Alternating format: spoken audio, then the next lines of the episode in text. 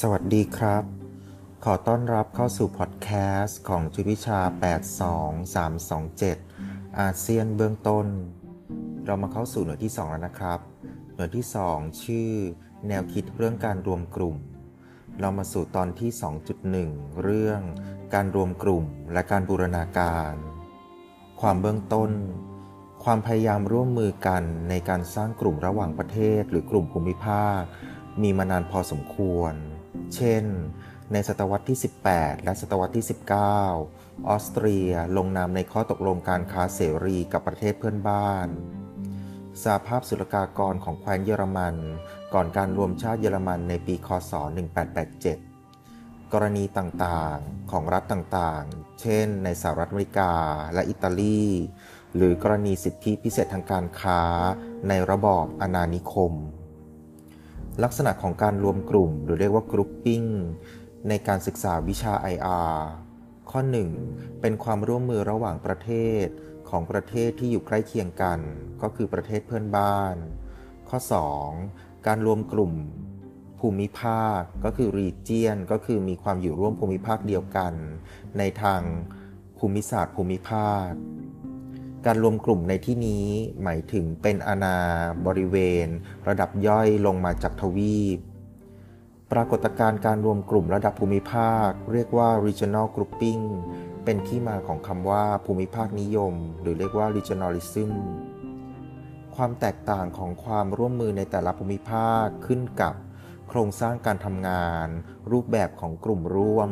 และผลของการทำงานตามวัตถุประสงค์ที่ตั้งไว้ นักคิดชื่อชีฟและวินเทอร์ กล่าวถึงพัฒนาการของการรวมกลุ่มภูมิภาค ในต้นศตวรรษที่ 21 ก็จะมีลักษณะสำคัญอยู่ 5 ประการครับ ข้อที่ 1 การรวมกลุ่มมีจำนวนเพิ่มมากขึ้น ข้อที่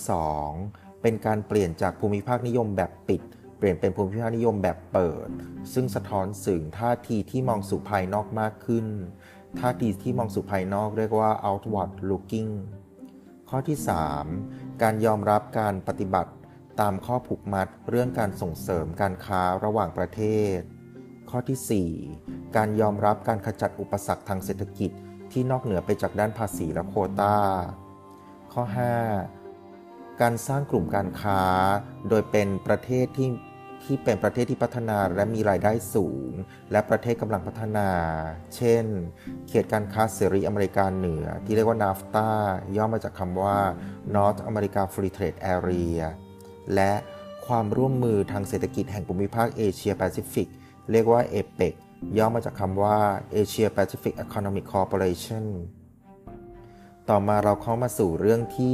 2.1.1 เรื่อง แนวความคิดการบูรณาการระหว่างประเทศ ยุคดั้งเดิม เรามาดูเมนไอเดียของเรื่องนี้นะครับ แนวคิดการบูรณาการระหว่างประเทศแบ่งออกได้เป็น ข้อที่ 1 แนวคิดการบูรณาการระหว่างประเทศ ยุคดั้งเดิม ข้อที่ 2 แนวคิดการบูรณาการระหว่างประเทศ ยุคหลัง แนวคิดดั้งเดิม และข้อที่ 3 แนวคิดบูรณาการทางเศรษฐกิจ พัฒนาการของแนวความคิดในเรื่องนี้ดำเนินไปตามพัฒนาการของสหภาพยุโรปเป็นสำคัญ ซึ่งเป็นการใช้สหภาพยุโรปเป็นหน่วยการศึกษาวิเคราะห์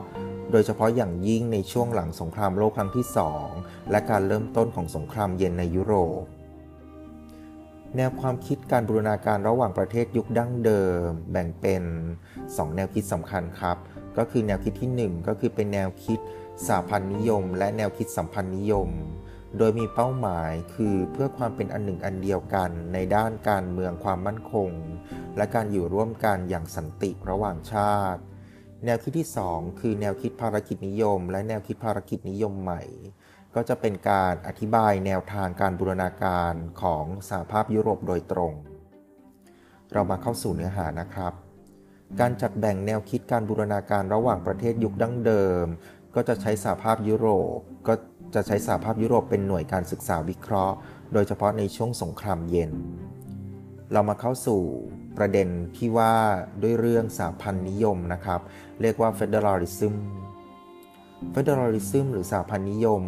เป็นการรวมกลุ่มชาติยุโรปภายหลังสงครามโลกครั้งที่สองโดยใช้แนวคิดการบูรณาการยุโรป ซึ่งมีความเชื่อมั่นในแนวทางสหพันธ์นิยม พื้นฐานคือเป็นการรวมตัวของหน่วยการเมืองย่อย เข้ารวมตัวในลักษณะของรัฐรวม เรียกว่าสหพันธ์เราเรียกว่า Federation ซึ่งนำมาใช้ในกรณีที่รัฐชาติหลายรัฐ เข้ามารวมกลุ่มบูรณาการกัน โดยเฉพาะการมีมิติด้านการแบ่งอำนาจภายในกลุ่มความร่วมมือระหว่างรัฐชาติสมาชิก ปัจจัยที่ส่งผล ส่งอิทธิพลต่อแนวคิดสาพันนิยม ก็คือความสูญเสียของประเทศยุโรป ภายหลังสงครามโลกครั้งที่สองครับ แนวคิดสาพันนิยมก่อตัวขึ้นมาก่อนสงครามโลกครั้งที่สองซึ่งได้รับความนิยมอย่างมากในประเทศอังกฤษ เช่น ในเดือนพฤศจิกายนปี 1938มีการก่อตั้งกลุ่ม Federal Union หรือในระหว่างสงครามโลกครั้งที่สองมีข้อเสนอให้ก่อตั้งระบบสาพันธ์ของชาติยุโรปภายหลังสงคราม แนวคิดสาพันนิยมก็คือเป็นการต่อต้านลัทธิชาตินิยม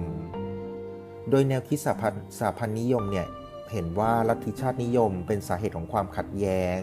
ซึ่งก่อให้เกิดสงครามระหว่างรัฐยุโรปมาอย่างยาวนาน แนวคิดสาพันนิยมก็คือเป็นกระบวนการที่นำรัฐที่มีอาณาเขตดินแดนและอำนาจปกครองแยกจากกัน เข้ามารวมกลุ่มในรูปแบบสาภาพทำให้เกิดเอกภาพในความแตกต่าง เรียกว่า unity in diversity ลักษณะของสาภาพรูปแบบใหม่ก็จะมีลักษณะอยู่ 5 ประการครับ ประการที่ 1 หน่วยต่างๆที่เข้ามาอยู่ร่วมกัน ได้ยอมรับและคงผลประโยชน์ อัตลักษณ์และวัฒนธรรม โดยอยู่บนพื้นฐานของข้อตกลงอย่างเป็นทางการ ประการที่ 2 ข้อตกลงก็คือ หน่วยที่เข้ามาอยู่ร่วมกัน มีความเท่าเทียมกัน และมีการประนีประนอมกันในลักษณะของต่างตอบแทน ประการที่ 3 การตัดสินใจและการดำเนินนโยบาย ไม่ได้เป็นเพียงเพื่อผลประโยชน์หรือสวัสดิการโดยรวม โดยจะต้องไม่เป็นการตัดสินใจหรือดำเนินนโยบาย หากเป็นการส่งผลเสียต่อสมาชิกและกลุ่มที่มาอยู่รวมตัวกัน ประการที่ 4 การรวมตัวเป็นรัฐชาติ ประกอบด้วยหน่วยย่อยที่มีความแตกต่างด้านดินแดน ผลประโยชน์ วัฒนธรรมส่วนน้อยอชาตินิยม ซึ่งก็จะเป็นลักษณะที่ว่าอยู่ต่ำกว่ารัฐ ศาสนา ปัจจัยทางเศรษฐกิจ ประการที่ 5 ความเป็นอันหนึ่งอันเดียวกันของสหพันธรัฐ โดยมีพื้นฐานคือการส่งเสริมค่านิยมที่ยินยอมให้ความแตกต่างนั้น สามารถคงอยู่ได้ต่อไป ค่านิยมของสหพันธรัฐ จะมีการเขียนไว้เป็นลายลักษณ์อักษรในข้อตกลงหรือรัฐธรรมนูญ ซึ่งก็จะสามารถปรับเปลี่ยนได้เมื่อบริบทเปลี่ยนแปลงไปครับ ต่อมาเรามาเข้าสู่ประเด็นเรื่อง การบูรณาการของหน่วยการเมืองย่อย ซึ่งมีลักษณะสาพันธ์การแบ่งอำนาจระหว่างสถาบัน ระหว่าง ข้อที่ 1 สถาบันที่ทำหน้าที่ตัดสินใจส่วนกลาง เรียกว่าสถาบันที่สร้างขึ้นมาใหม่ และ 2. สถาบันที่ทำหน้าที่ตัดสินใจระดับชาติ ก็จะเป็นสถาบันที่มีอยู่แต่เดิม การแบ่งอำนาจจะมีการระบุไว้เป็นลายลักษณ์อักษร และได้รับความคุ้มครองตามกฎหมายสูงสุด ความขัดแย้งของอำนาจระหว่างสถาบันจะได้รับการตัดสินจากอำนาจตุลาการ การถ่วงดุลอำนาจ ระหว่างสถาบันที่ทำหน้าที่ตัดสินใจส่วนกลาง และสถาบันที่ทำหน้าที่ตัดสินใจระดับชาติ โดยมีประเด็นคือก็จะเป็นเรื่องของความรับผิดชอบด้านนโยบายสาธารณะ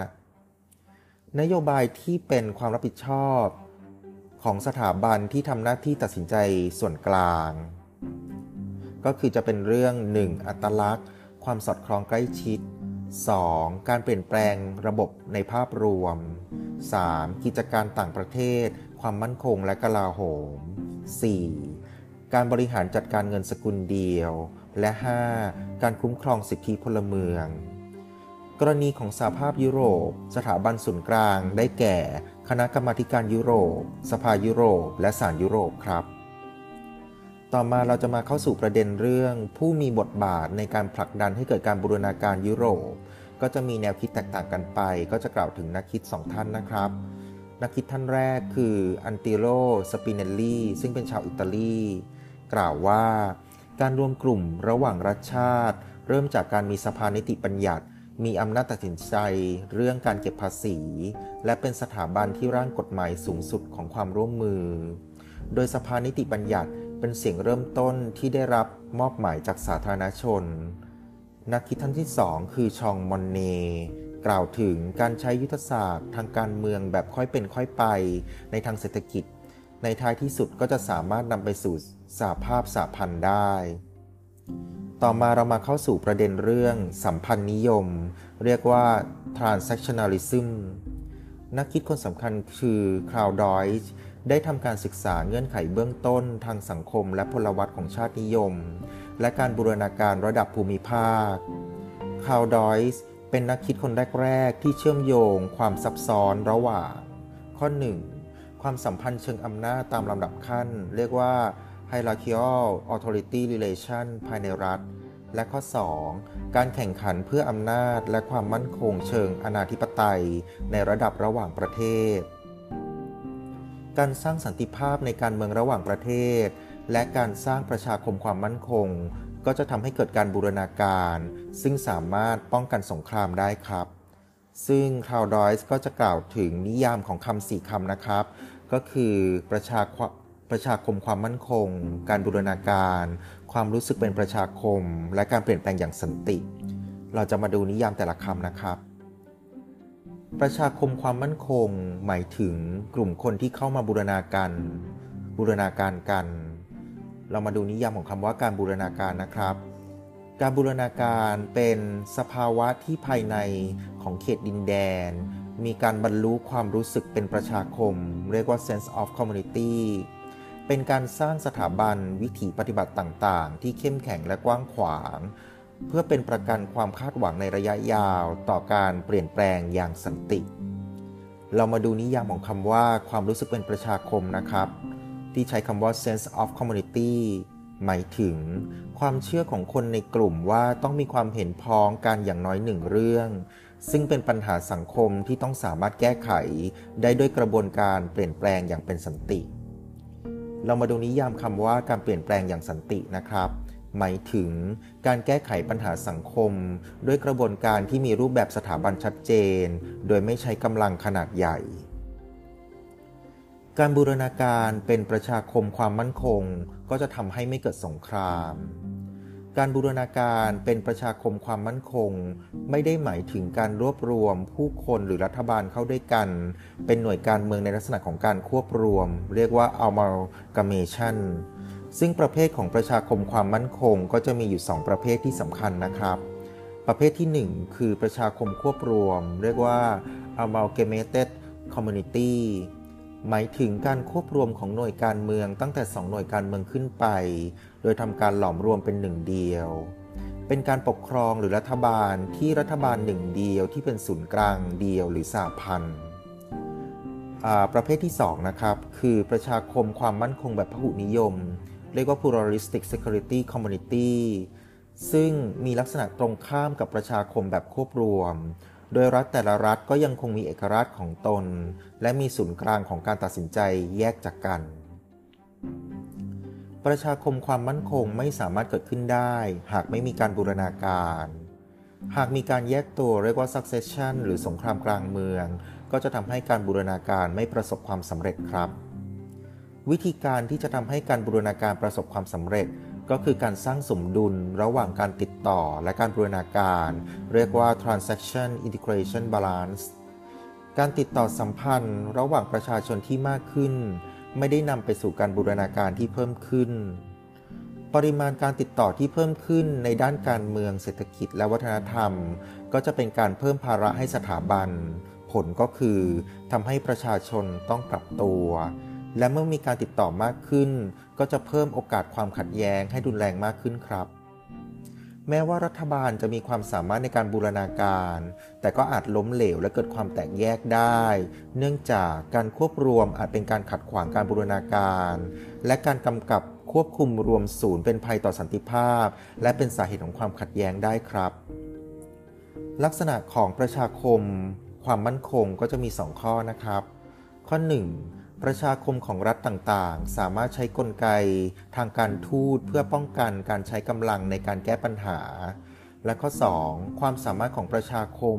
ในการสร้างและใช้กำลังทหารร่วมกัน ในการต่อต้านตัวแสดงภายนอก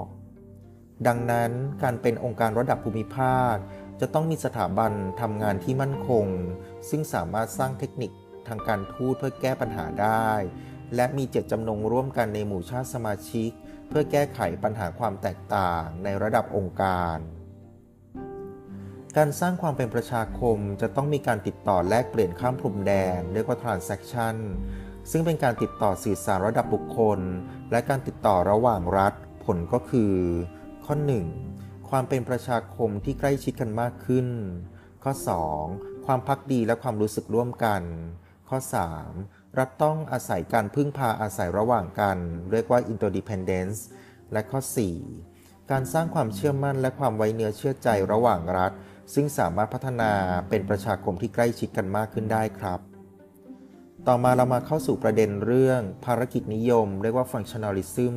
และภารกิจนิยมใหม่ เรียกว่า neo functionalism สองแนวคิดนี้เป็นแนวคิดการบูรณาการ ซึ่งเกิดขึ้นในช่วงการบูรณาการของสหภาพยุโรป แนวคิดภารกิจนิยม และแนวคิดภารกิจนิยมใหม่นำเสนอแนวทางสันติภาพที่ยั่งยืนระหว่างรัฐ และการที่รัฐสามารถร่วมมือกันสร้างประโยชน์ร่วมกันได้ ซึ่งในระยะแรกไม่ได้อธิบายการทำงานบูรณาการระหว่างรัฐ แนวคิดปัจจุบันเป็นเรื่องของความร่วมมือระหว่างประเทศเพื่อภารกิจ โดยแนวคิดเดิมคือเป็นความร่วมมือระหว่างประเทศเพื่อความมั่นคง นักคิดคนสำคัญชื่อเดวิดมิทรานี ก็เป็นคนที่เริ่มคิดแนวคิดภารกิจนิยมครับ โดยจะเป็นการละเลยกระบวนการปกติของสังคม ที่สร้าง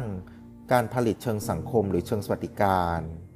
ประเด็นของความมั่นคงจะให้ความสำคัญเฉพาะการดูแลป้องกันโรคจากการใช้ความรุนแรง ประเทศต่างๆ ไม่สามารถร่วมมือในด้านความมั่นคงได้ หากยังคงมีการแข่งขันในด้านต่างๆ อยู่ เช่น การเดินเรือ การบิน วัตถุดิบ หรือการค้า ความร่วมมือลักษณะภารกิจนิยม จะเป็นเสมือนตะข่ายที่ขยายกว้างขึ้นไปได้เรื่อย ๆ ของภารกิจด้านสวัสดิการ ผลก็คือทำให้เกิดสวัสดิการทั่วหน้าสากล การทำงานตามภารกิจให้สำเร็จ จะต้องมีการลดอำนาจทางการเมืองของรัฐบาล และให้อำนาจต่อการบริหารเชิงภารกิจเชิงเทคนิค ความร่วมมือด้านเทคนิคจะเป็นการลดความขัดแย้งระหว่างชาติ การสร้างความร่วมมือที่เน้นภารกิจที่ไม่ใช่ด้านความมั่นคง จะต้องมีฉันทามติทางการเมืองมาก่อน ปัจจัยที่ส่งผลต่อความสำเร็จของการบริหารภารกิจก็จะมี 3 ข้อครับ ข้อ 1 คือแนวปฏิบัติ ข้อ 2 คือผู้เชี่ยวชาญที่มาทำงานร่วมกัน และข้อที่ 3 คือการตัดสินใจตนเอง ทางด้านเทคนิค เรียกว่า technical self determination ทั้งนี้จะไม่ขึ้นกับโครงสร้างอาณาเขตดินแดน และนักการเมืองระดับชาติ ความร่วมมือทำงานตามภารกิจด้านหนึ่ง ก็จะช่วยส่งเสริม ความร่วมมือลักษณะเดียวกันในภารกิจด้านอื่น ๆ ก็จะทำให้เกิดการแตกกิ่งก้านสาขา เรียกว่า ramification เดวิดมิทรานีกล่าวว่า สัมพันธ์นิยมยึดติดกับการสร้างกรอบธรรมนูญ และแนวคิดเรื่องการแบ่งและจัดสรรอำนาจ มากกว่าการตอบสนองต่อความต้องการร่วมกันเดวิดมิทานีกล่าวว่า ไม่ได้ต้องการให้แนวคิดภารกิจนิยม หรือภารกิจนิยมใหม่ ให้เป็นแนวคิดด้านบูรณาการระดับภูมิภาค โดยไม่เห็นด้วยกับการบูรณาการ ระหว่างประเทศสู่ความเป็นอันหนึ่งอันเดียวกัน เนื่องจากเป็นการเบี่ยงเบนความสนใจของผู้คน ให้ออกจากเป้าหมายที่แท้จริงของการทำงานบูรณาการ การพัฒนาไปสู่การเป็นสหสัมพันธ์ระดับภูมิภาค เรียกว่า regional federation ก็จะทำให้เกิดอภิรัฐ เรียกว่า super state หรืออภิมหาอำนาจ เรียกว่า super power แต่ปัญหาเดิมยังคงอยู่ ก็จะเปรียบเสมือนว่าเป็นเหล้าเก่าในขวดใหม่ ต่อมาเราจะมาเข้าสู่ประเด็นเรื่อง แนวคิดภารกิจนิยมใหม่ครับ เรียกว่า neo functionalism ในทศวรรษ 1970 เกิดการวิเคราะห์กระบวนการทำงานบูรณาการทำให้เกิดเป็นแนวคิดภารกิจนิยมใหม่ นักคิดคนสำคัญชื่อเอิร์นฮาร์สกล่าวว่า การแก้ไขปัญหาความขัดแย้งระหว่างประเทศ เป็นการมอบความไว้วางใจด้านการทำงาน เพื่อเพิ่มพูนสวัสดิการของประชาชนให้แก่ 1. ก็คือผู้ชำนาญเรียกว่า expert 2. คือผู้เชี่ยวชาญด้านเทคนิค เรียกว่า technical specialist และ 3. คือกลุ่มสมาคมวิชาชีพ เนื่องจากบุคคลเหล่านี้สนใจในงานมากกว่าสนใจในอำนาจ ก็จะมีแนวโน้มว่าจะประสบความสำเร็จมากกว่าปล่อยให้นักการเมืองมาทำ หากปล่อยให้นักการเมืองมาทำก็จะทำให้เกิดปัญหาความขัดแย้งระหว่างชาติ ไม่ได้รับการแก้ไข หากไม่ได้คำนึงถึงหลักการเรื่องการเป็นตัวแทน ตามอาณาเขตดินแดน เราก็จะมาสู่ในอีก 3 ประเด็นนะครับ ก็คือประเด็นที่ 1 คือแนวคิดภารกิจนิยมใหม่ ในเรื่องของการล้นไหล แนวคิดที่ 2 คือแนวคิดภารกิจนิยมใหม่ ก็คือเป็นการขัดเกลาทางสังคมของชนชั้นนำกับแนวคิดที่ 3 ก็คือแนวคิดภารกิจนิยมใหม่ ในเรื่องการบูรณาการ เป็นแนวทางของชนชั้นนำเราจะมาดูแต่ละแนวคิดนะครับ แนวคิดที่ 1 คือแนวคิดภารกิจนิยมใหม่ เป็นเรื่องของการล้นไหล หลักการของภารกิจนิยมใหม่ เป็นการทำงานบูรณาการระหว่างประเทศใน 3 ประเด็น คือ ประเด็นที่ 1 ก็คือการล้นไหลเรียกว่า spill over เป็นผลของการทำงานความร่วมมือในภารกิจด้านใดด้านหนึ่ง ข้อที่ 2 คือจะส่งผลต่ออีกภารกิจอีกด้านหนึ่ง ก็จะทำให้เกิดเป็นวาระทางการเมือง และข้อที่ 3 ก็คือนำไปสู่การบูรณาการในด้านอื่นเพิ่มขึ้น ดังนั้นการล้นไหลก็คือ spill over หมายถึงการที่มีความร่วมมือในด้านหนึ่ง ก็จะก่อให้เกิดความจำเป็นที่จะต้องร่วมมือในอีกด้านหนึ่ง นักคิดชื่อฟิลิป ชมิตเตอร์กล่าวว่า ภารกิจนิยมเน้นบทบาทของตัวแสดงที่ไม่ใช่รัฐ โดยรัฐจะมีความสำคัญในกระบวนการบูรณาการ บทบาทของรัฐคือริเริ่มการวางกรอบกติกา แต่รัฐไม่ได้มีบทบาท คือไม่ได้มีอำนาจตัดสินใจ และไม่ได้มีอำนาจในการเปลี่ยนแปลงภารกิจของงาน ก็คือไม่ได้ใช้ธรรมเนียมแบบดั้งเดิมในการทำงานธรรมเนียมเดิมหมายถึงความร่วมมือระหว่างรัฐและผู้เชี่ยวชาญทำให้เกิดการบริหารงานระดับภูมิภาคทำให้เกิดภารกิจ โดยการได้รับอำนาจเหนือชาติ การทำงาน ไปสักระยะหนึ่งเนี่ยภารกิจงานนั้นเนี่ยก็จะไปเกี่ยวข้องกับงานด้านอื่นอีกมากมาย ก็จะทำให้เกิดสภาวะล้นไหล เรียกว่า spill over รัฐต้องยอมถ่ายโอนอำนาจให้องค์กรระดับภูมิภาค ซึ่งก็จะทำให้ประชาชนเริ่มหันเห ความคาดหวังจากระดับรัฐ ก็จะไปคาดหวังระดับภูมิภาคแทน การบูรณาการด้านเศรษฐกิจสังคม นะครับที่เราเรียกว่า low politics ก็จะมีการล้นไหลไปสู่บูรณาการด้านการเมือง ตัวอย่างของการล้นไหล เช่น การเคลื่อนย้ายแรงงานโดยเสรีสหภาพยุโรปก็คือ EU มีนโยบายการเคลื่อนย้ายแรงงานโดยเสรี ต่อมาพบว่ากฎระเบียบในด้านใบอนุญาตประกอบอาชีพที่แตกต่างกันทำให้หลายประเทศเนี่ยไม่สามารถได้รับการจ้างงานได้ ตัวอย่างเช่น พยาบาลที่ได้รับการศึกษาในชาติใดชาติหนึ่ง อาจไม่ได้รับอนุญาตให้ไปทำงานในอีกชาติหนึ่ง เนื่องจากระบบการศึกษาเนี่ยแตกต่างกัน ทางแก้ก็คือการวางเป้าหมายทางการเมือง ในด้านนโยบายการศึกษาขึ้นใหม่ เพื่อกำจัดอุปสรรคด้านการเคลื่อนย้ายแรงงาน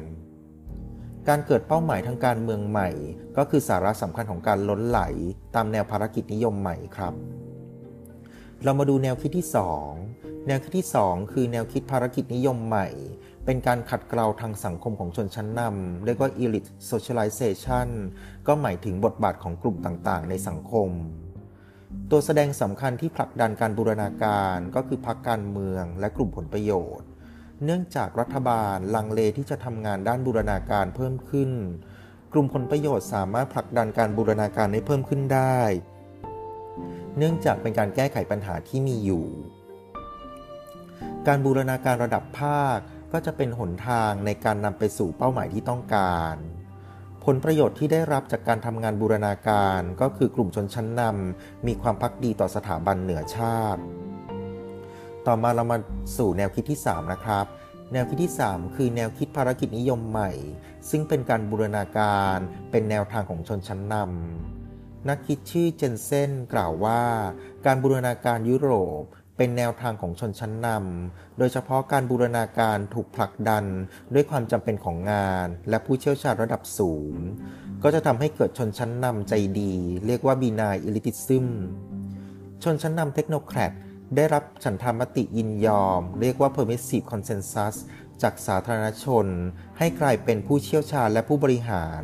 ซึ่งก็จะผลักดันการบูรณาการ ก็เป็นอันจบ เรื่องที่ 2.1.1 แนวความคิดการบูรณาการระหว่างประเทศยุคดั้งเดิม